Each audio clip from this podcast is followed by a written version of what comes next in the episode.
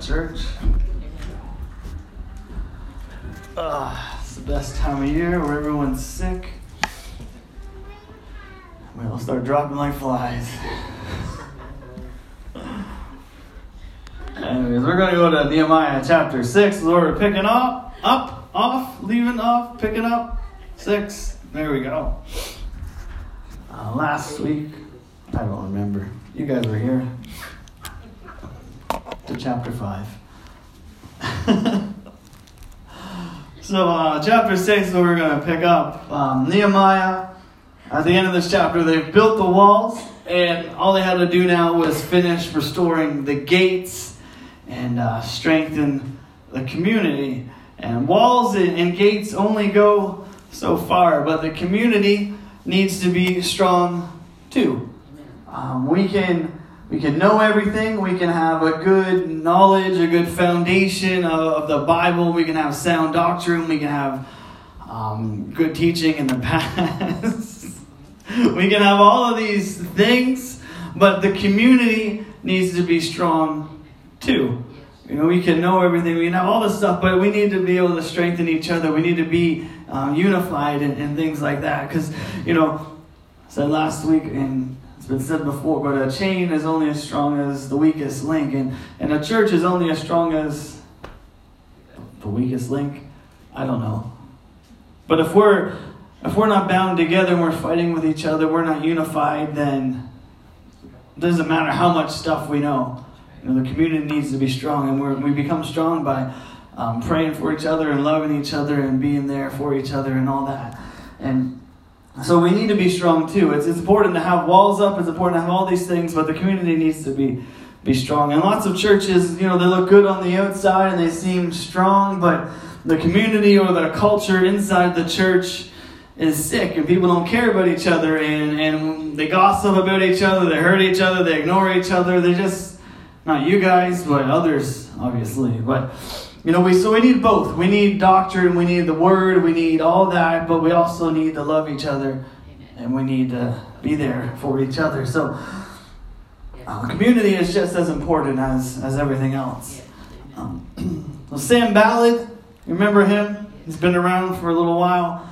Him and his goons, they tried to stop the walls from being built, and and they failed, as we know. So instead of focusing on the city of Jerusalem as a whole and the Jewish people as a whole, they started zoning in on Nehemiah, the leader.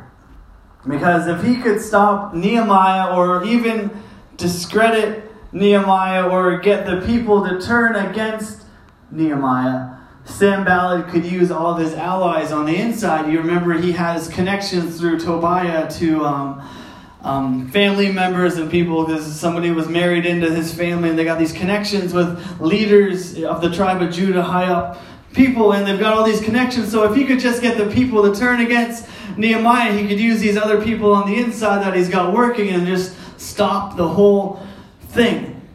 So he turns his focus towards Nehemiah now, and there's a lot of pressure on leaders that most people don't see. And but you know that if you've ever tried to lead anything, not just talking about church, but just anything in general. If you ever try to lead anything, there's there's a lot of pressure that comes on you. Um, McDonald's again as an example. What do you say when you're mad? I want to speak to the manager because they've done it wrong, obviously.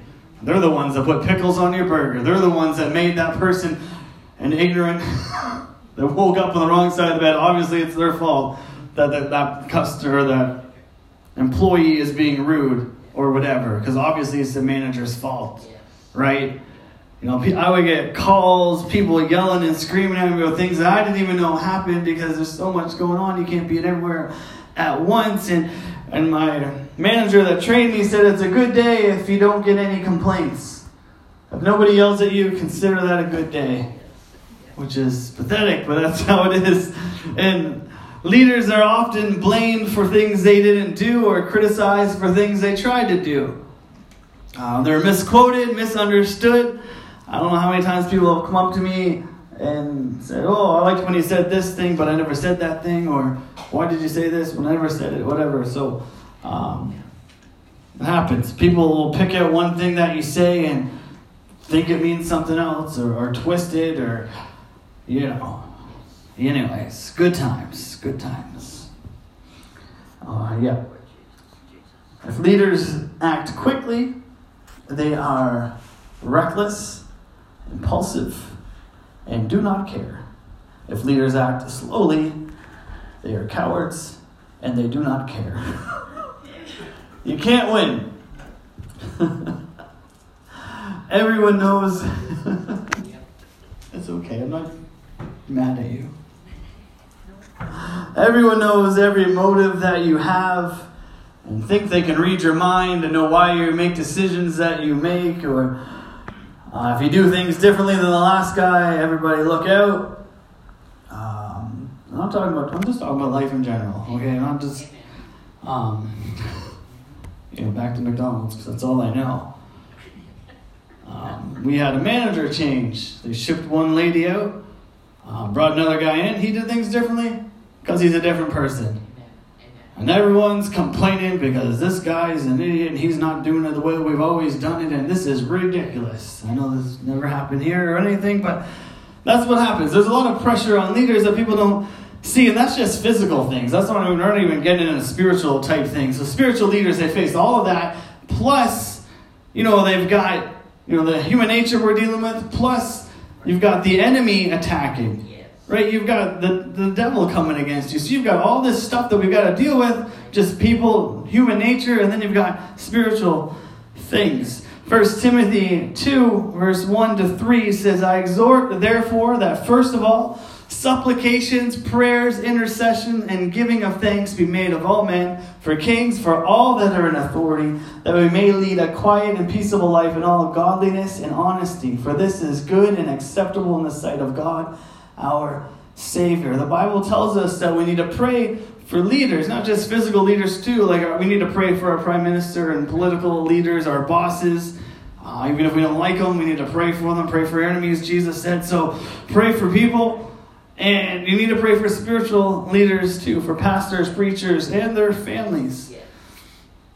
Uh, if the enemy can take out a Christian leader, he can cripple a whole ministry and discredit the church.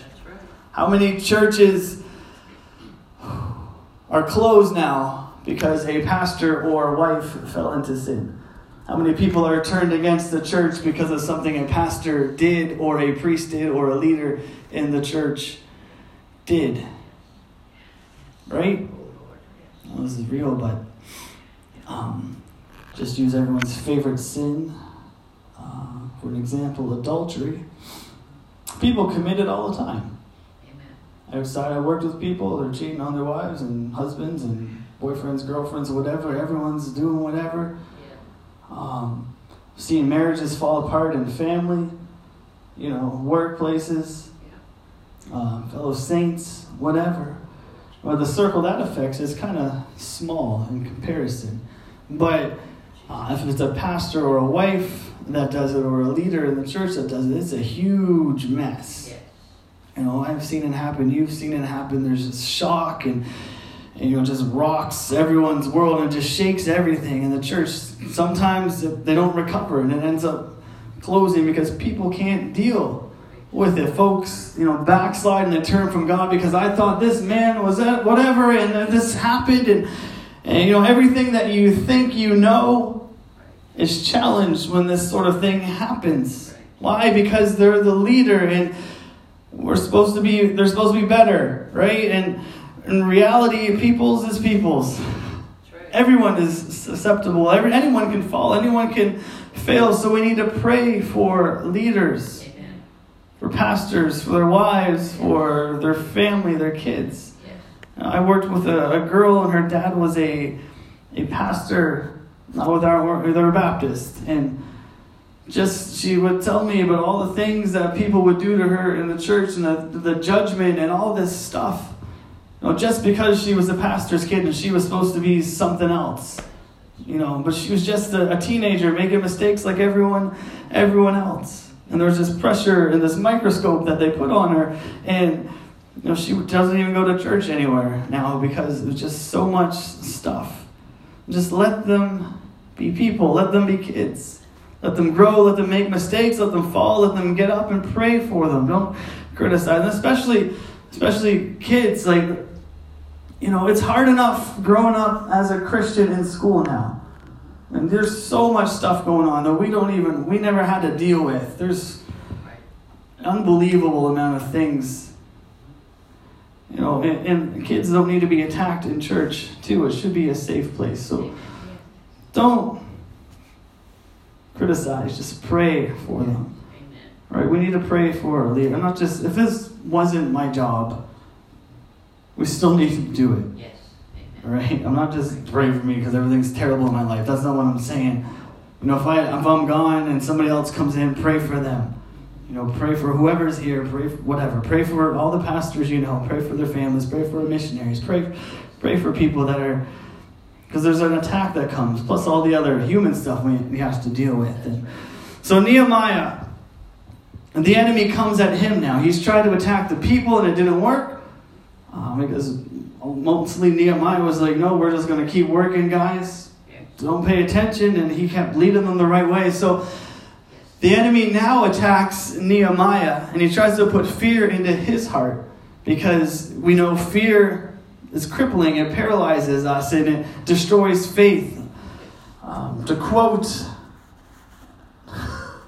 Hitler, he said, mental confusion, contradiction of feeling, indecisiveness, indecisiveness, and panic, these are our weapons. That's how he put the whole world in fear, was with these things. Confusion, contradiction of feeling, indecisiveness, and panic. That's what he used. That was his weapons, and he put the whole world in fear for a short period of time. It's powerful, all of these things. So Jesus, you know, he faced fear daily. He was always being threatened. You know, people were gonna, you know, we're gonna kill you. They were trying to kill him, and he walked through the crowd. And the apostles, they were always being threatened and arrested and beaten. And, Peter, Paul, all these people, but they overcame with with faith. So we need to put our trust in the God and not what the enemy can do, because we've said it before, but fear is putting faith in the enemy. So Nehemiah, in this story, he doesn't listen to the enemy's lies. He and the people, they did the work and they rebuilt the walls and all that in 52 days. But during this, the enemy used four strategies in attacking Nehemiah specifically. And the good thing about the, the good thing about the devil is that he hasn't changed he's still doing the same thing. So we'll see these four things, and there's still things that he tries today. So the first one, the first weapon that he uses against Nehemiah is compromise. So Nehemiah chapter 6, verse 1 to 4. Now it came to pass when Sanballat and Tobiah and Geshem the Arabian and the rest of our enemies heard that I had builded the wall and that there was no breach left therein, though at the time I had not set up the doors upon the gates that Sanballat and Geshem sent unto me, saying, Come, let us meet together in some one of the villages in the plain of Ono. Ono. But they thought to do me mischief. And I sent messengers unto them, saying, I am doing a great work, so that I cannot come down. Why should the work cease, whilst I leave and come down to you? Yet they sent unto me four times after the sword, and I answered them after the same manner. So up to this point, Sanballat, Tobiah, Geshem, all these guys, they had opposed the people of Jerusalem and they fought against them every step of the way. Everything that they did, they criticized, they mocked, they, they put, tried to put fear, they said they were going to attack. They did all of these things and it didn't work. And now they say, hey, Nehemiah, why don't we sit down? Why don't we get together? Why don't we you know, let's just sit down together and work things out. Let's meet together. You know, stop what you're doing. Let's go for some coffee. Let's meet up in one of these little villages. Let's do that. Why don't you just stop what you're doing and come meet up with us? And they offered to meet in, in Ono, which was a village halfway between Jerusalem and Samaria. So they said to Nehemiah, hey, you know what? We're willing to meet you halfway. Why don't you just come out and, and meet with us? You know, don't be unfriendly, neighbor. Yeah. Right? Sound familiar? Hey, let up on some of that holiness stuff. Why don't you let up on some of that doctrine stuff, some of that salvation? You know, you don't need to do all all of that? Why don't you give up some of that stuff that you believe or you do or you, you practice? Why don't you join up with us? Why don't you meet with us? Why don't you work with us? It'll be fine. We can do so much together. It's the same thing today. The enemy's strategy was if you can't beat them, join them, and then take over. And once the enemy gets a foothold in ministry or leadership, it's not long before the whole work will fail. If the leader or pastor compromises, it affects everything and everyone. If a pillar in the church compromises, it affects the entire church. If an elder, someone that we look up to, compromises, it affects everyone else. We cannot compromise. We cannot give up. We cannot get distracted. I'm not just talking about awkward, you know, outward holiness stuff. We can't compromise on prayer. We can't compromise on the word and studying the word and fasting and doctrine and giving and loving and supporting each other and worship and praise and coming to church. We can't compromise on those things because once we do, it's only a matter of time before the whole work dies. And cooperation with others can be a good thing, but we need to be careful who we cooperate with. Because if we cooperate with the enemy, it will end up in disaster. Paul said in 2 Corinthians 11, verse 13 to 15, For such are false, pro- false apostles, deceitful workers, transforming themselves into apostles of Christ, and no marvel, for Satan himself is transformed into an angel of light. Therefore, is it is no great thing if his ministers also be transformed as the ministers of righteousness, whose end shall be according to their works. Also, there's going to be people that look like they got it all together, but they don't. Satan himself can look like an angel of light. You need to be careful who you work with. You need to be careful who you compromise with, who you cooperate with. The enemy has workers waiting and willing to help or join or work together. Compromise can be a good thing, it's necessary to grow if there are no moral or spiritual issues involved. We need to work together with each other. You know, Paul said, Philippians 2 1 to 4, if there be therefore any consolation in Christ, if any comfort and love, if any fellowship of the Spirit, if any bowels and mercies, fulfill ye my joy, that ye be like minded, having the same love, being of one accord, of one mind. Let nothing be done through strife or vainglory, but in lowliness, lowliness of mind, let each esteem other better than himself. So look at your neighbor as someone that's better than you. Put them above you. And then verse 4 says, Look not every man on his own things, but let every man also on the things of others. So don't just look at your own stuff. Don't look at your own opinions, your own thoughts, your own plans. You know, you got to work together with others, right? It's necessary in any relationship because if not, you're, you're not a relationship, you're in a dictatorship. Especially a marriage you need, there needs to be compromise. There needs to be compromise in every relationship, but we cannot compromise on certain things. You know, the old saying, I didn't want a cat. My wife wanted a cat, so we compromised and got a cat. That's not compromise. That's not how it works. But that sort of compromise is one thing. Working together with somebody is one thing because, you know, spiritual things aren't involved. But if spiritual things are involved and we are compromising on that, that is a problem. If we're just compromising on opinions and ideas and how we think we should do things, that's, that's okay. We need that to work. But if you invite the enemy or the, the devil on your team, don't be surprised when he tries to change the rules, and tries to change the goals. So Nehemiah rejected their offer because of three things. The first thing, he knew that they were lying. Verse 2, he says, But they thought to do me mischief. He had discernment, which is an important thing to have. If you're going to work for God, you need to be able to tell what's from God and what's not. Amen. That's important. The second, he was convinced of the greatness of the work that God had called him to do. Verse 3 says, I am doing a great work so that I cannot come down. If he let himself get distracted, where would his people go for leadership? Know, uh, have you ever done any sort of work and the leader takes off, it's not long before nothing's getting done. Right? Ever worked for a manager that's always out having a cigarette or and hiding in the office or whatever? You know, nothing gets done. People just start goofing off. When the leader's not there, projects with a leadership rarely get done. Sometimes there'll be one or two good, you know, workers that'll do it, but others won't. You know, leaders have to be good examples and stay at the job and say what God called them to do. So he's like, I'm doing a good work. I'm not going to leave this and go meet with you. I got more important things going on. And the third thing was they had nothing in common with Sanballat and his group. So that there was no reason for them to work together. Nehemiah made that clear at the very beginning when Sanballat tried to come against him in Nehemiah 2 and 20.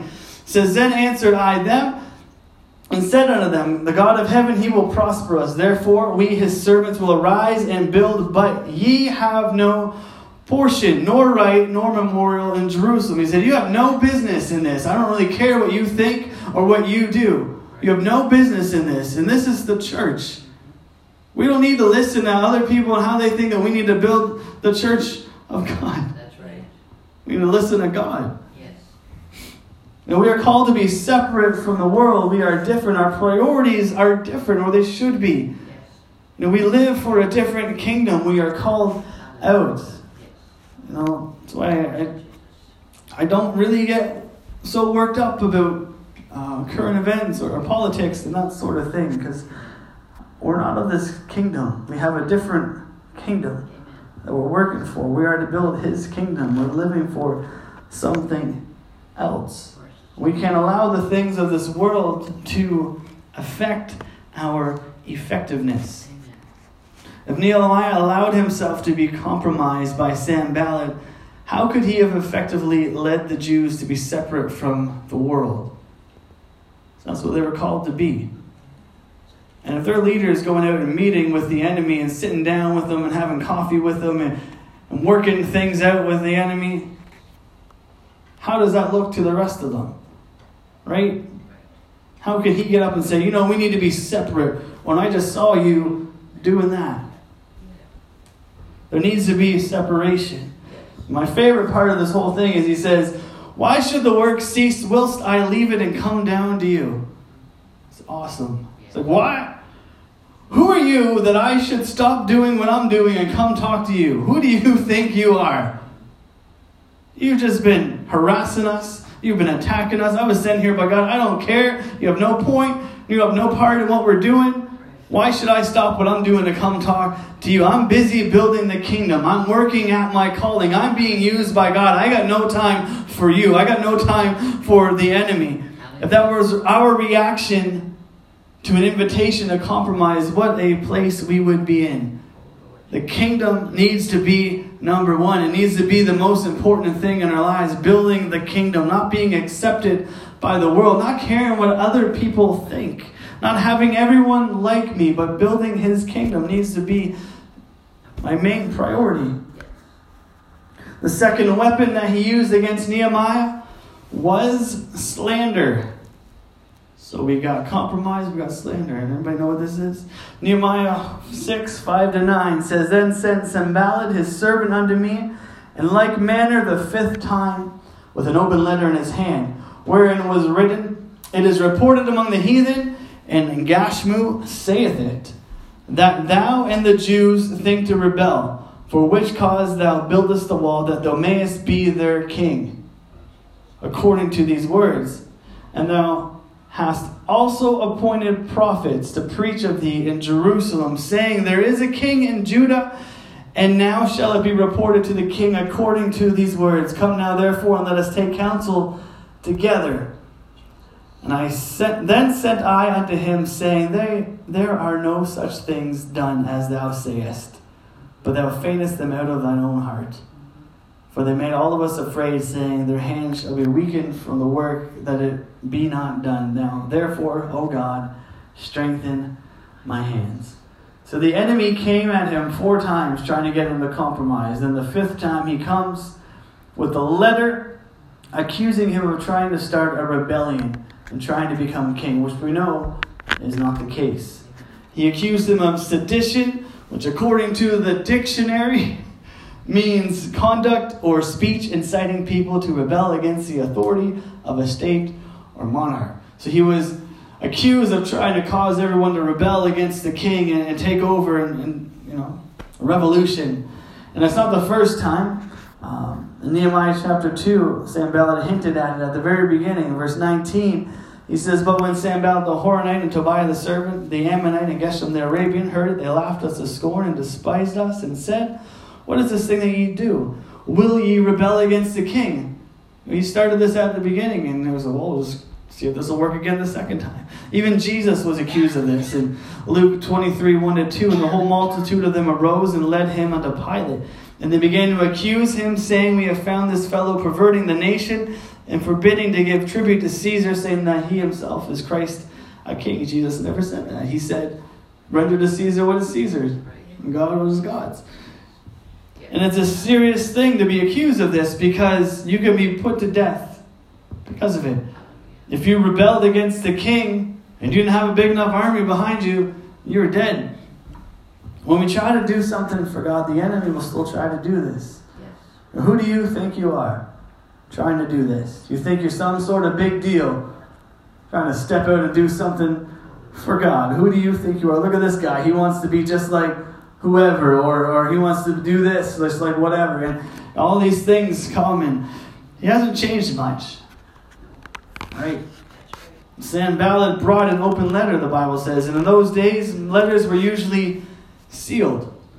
Um, you know, with the old wax and the, the signet ring, right? So you knew it came from a certain person. And because they were only supposed to be read by a certain person, whoever was addressed to or delivered to, or to one group or whatever, and only the people with authority could read it. Um, like today, you know, you get an envelope, it's sealed. It's illegal to open someone else's mail because it's not yours. But if it's an open letter, anyone can read it. So Sanballat comes with an open letter, meaning that he wanted everyone to know what was being said of Nehemiah. It was like printing it out and putting it up on the bulletin board. This is what Nehemiah is doing. He's trying to start a rebellion. He's rebelling against the king. And he was trying to get people on his side and against Nehemiah. And the enemy still does this. Hey, did you hear what so and so did? I had a friend that there was a pastor that was accused of some things, and somebody asked if he wanted to see the, the whatever it was, the evidence. And he was like, oh, sure. Not a good decision, but he saw it, and then he said, I wish I never I wish I never had saw it. So once you see it, you can't unsee it. Once you hear something, whether it's true or not, you can't unhear it. And people will gossip and slander and talk openly about leaders and others and rumors start, and it's up to us whether or not they continue. Um, one of my pastors used to tell a story about how um, if anyone in his house was ever um, said anything bad about the pastor, his dad would just get up and walk out of the room. nope, I'm not listening to this. Just get up and walk out because it doesn't have any part of it. I'm not saying that just because it's me. Um, but if the enemy can turn us against whoever is leading us or whatever, or make us suspicious or doubt their calling or their anointing or their intentions, he is winning. It has been reported, and they say, have caused a lot of troubles in churches and ministries and lives. Gossipers are everywhere. It's human nature. Um, which is we don't want to admit it. They're in church. They're at work. They're in our families. We all have that aunt that just likes to talk, right? Maybe not an aunt. I was being a little specific. But we all have somebody that we know that just likes to talk and listen, right? Gossipers hover like vultures waiting to get some information to get a hold of. And whatever. Somebody said that gossip is news that you have to hurry and tell someone else before you find out that it isn't true. And we like it. Right? I want to show of hands who likes to gossip. we like it because it gives us power, we think, and over someone else. Well, I know what they did. I know what they said. I know what happened. So they aren't so perfect. And it takes focus off our own shortcomings and our own mistakes and the things that we've done that we wouldn't want anybody else to know about. We wouldn't want anyone else to talk about. Because it's easier to look at someone else and point out their mistakes, whether they're true or not, than to look at our own lives and work on that. Didn't Jesus say something about you know, a speck in your eye and speck in someone's eye and a beam in yours? Right? It's weird. He always addressed these sort of things. But not only did the enemy accuse falsely Nehemiah of starting a rebellion, but he said he was planning to make himself king, and he had prophets ready to announce his coronation. And if that ever got back to the real king, this would have been the end of what they were doing. Yes. We need to know how to handle false accusations, vicious letters, uh, lovely emails that we get, newspaper articles, and gossip. And if we don't handle it right, we will end up spending all our time trying to set things right and fight against them. And then we lose focus on what our actual calling is. And if that happens, then the enemy is won too. All he has to do is get us distracted. He doesn't have to beat us, he doesn't have to win. All he has to do is get us to stop doing what God called us to do. Verse 8 says, Then I sent unto him, saying, There are no such things done as thou sayest, but thou feignest them out of thine own heart. And then verse 9 at the end, Now therefore, O God, strengthen my hands. Nehemiah said, None of these things have been done. None of these things have been said. You made this up with your own heart. He didn't make a mistake. He denied the reports. And then verse 9, Now therefore, O God, strengthen my hands. And then he prayed for strength and he went back to work. He said, This never happened. God, you deal with it. Give me strength. And I'm going back to work. Because if the enemy can distract you, he's won. He doesn't actually have to win the war or the fight. He just needs to distract you and waste your time and instigate things and get you fighting with somebody else or whatever. And then you're not actually doing what you're called to do. So deny it and give it to God. Keep on working. It will blow over. And the third weapon the enemy uses are threats. Nehemiah 6, 10 to 14. Is this okay? Is we uh, are, everybody okay? Verse 10 says, Afterward I came to the house of Shemaiah, the son of Delaiah, the son of a person who was shut up.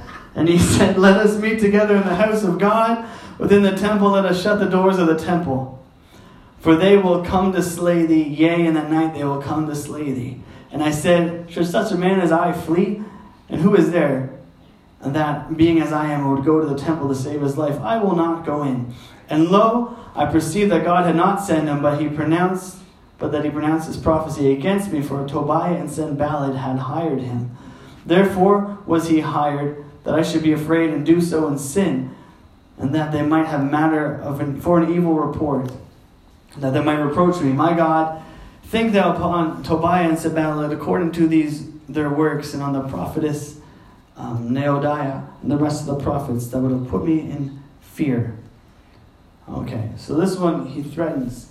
Um, Shemaiah was a prophet for hire. He was a dishonest man of God. He came up with a clever plan. Uh, he pretended his life was in danger and he got alone with Nehemiah and he said, Come on, Nehemiah, let's go. You know, we're in danger. Let's go hide in the temple. They're coming for you. They're going to get you. They're going to kill you. Come on with me you know, to the temple. And Nehemiah was ever in tune with God, probably because as we read the story, he's praying all the time. Could be it. It might be a connection there. Um, but he saw through what was going on. He says, Should such a man as I flee, and who is there that, being as I am, would go into the temple to save his life? I will not go in. And he, he said, You think I'm that kind of guy? I'm going to run and hide. I haven't yet. I ain't going to start now. And if he had run and hidden, his reputation would have been shot. Here's a guy that's saying, God's going to protect us, God's going to provide for us, God's going to do this, God's going to help us and give us strength. And then, oh no, I got to go hide. You know, his reputation would have been shot. Now look at this coward we have. He can say one thing, but he lives in something else. Nehemiah wasn't a priest.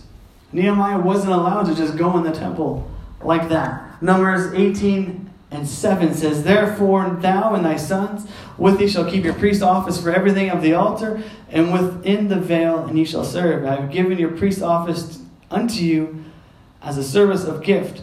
And the stranger that cometh nigh shall be put to death. So only the priest was allowed in this situation. That Shemaiah guy, he was allowed to go in because he was technically a priest. Not an honest one, but he was a priest. And Nehemiah wasn't allowed to go in there. So Nehemiah knew that this guy was a phony. He was trying to get him to sin. He knew that he, he was fake because the word of God. Nehemiah knew the word of God. He knew he was a false prophet because God will never contradict his word. Just because someone says they have a word from God or they heard from God doesn't mean that they did or do. 1 John 4 and 1 says, Beloved, Believe not every spirit, but try the spirits whether they are of God, because many false prophets are gone out into the world. The best way um, to test if somebody is of God is to know the Word.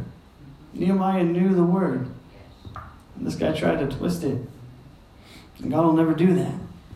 Nehemiah was now being tested by prophets which is even harder because the people had a great respect for them. And he was just an ordinary guy. These guys were professionals.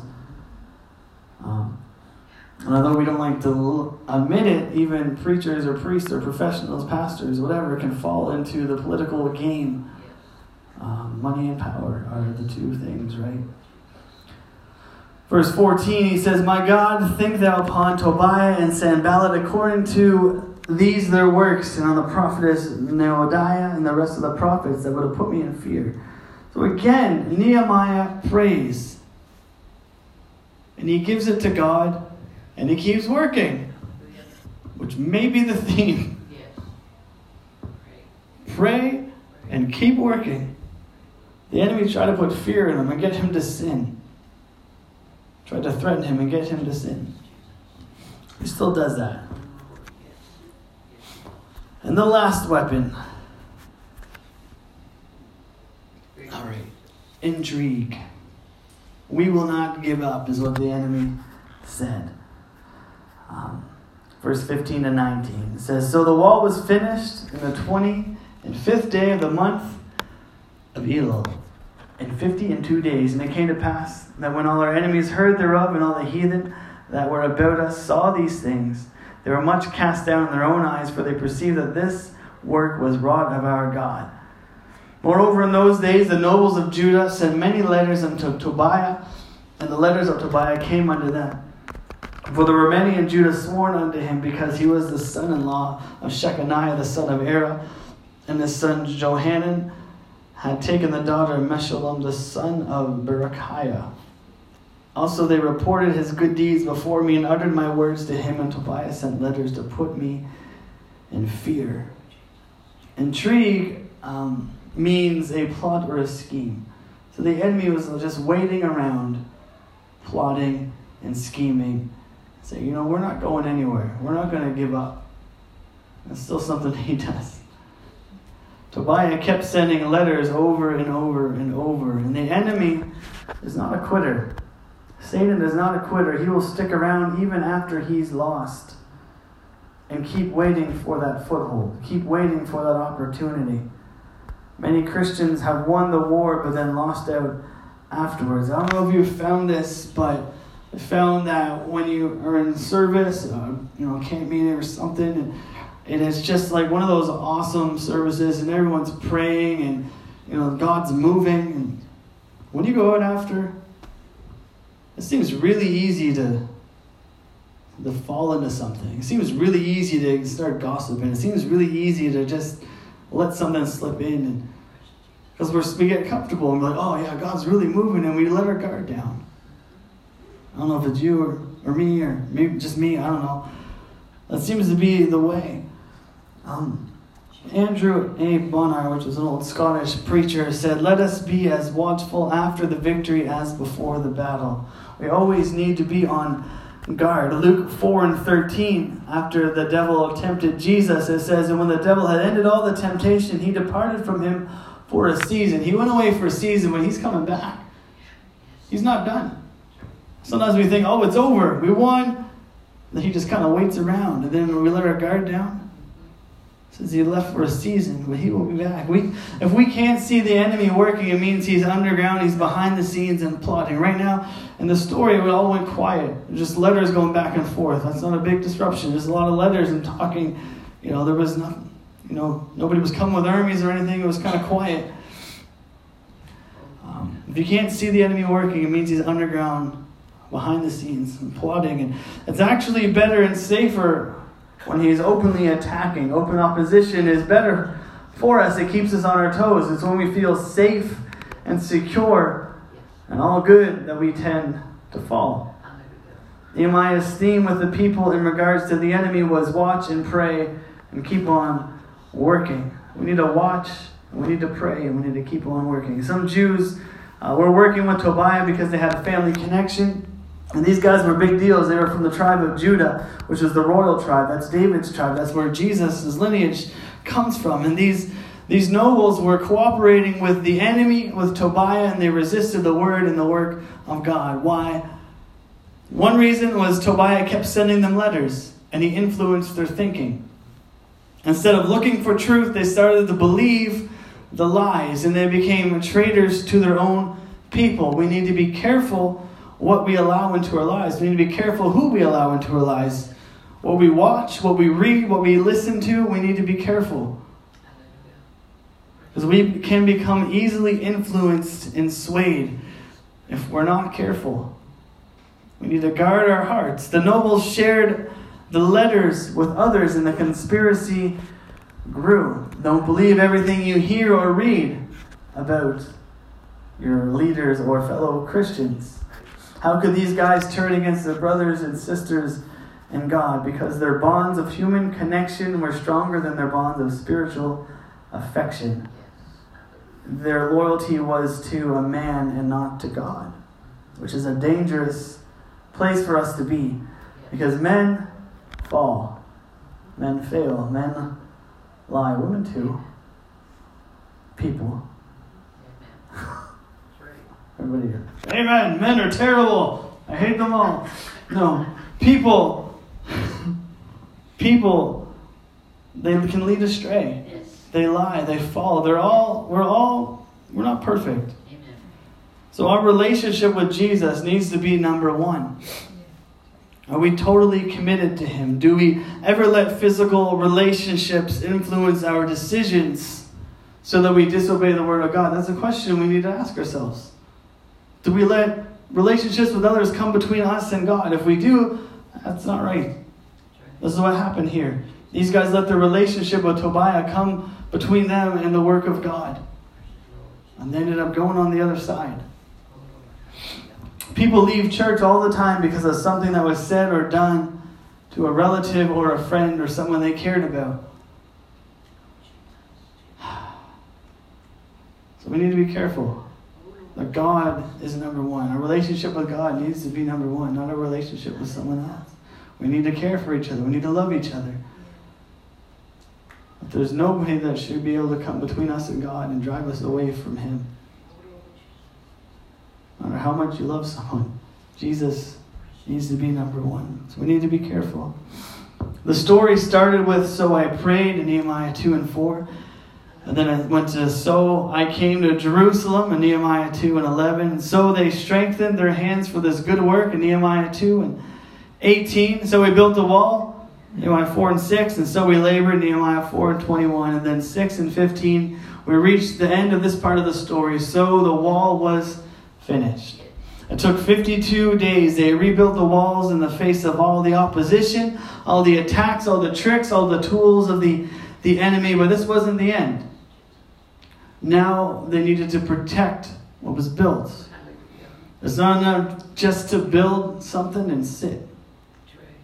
You need to keep on working. We're never done. Retirement is not in the Bible. We need to keep praying. We need to keep working. We need to keep protecting. We need to keep leading and, and growing stronger. Anyways. Well, that's Nehemiah 6. Some heavy stuff in there.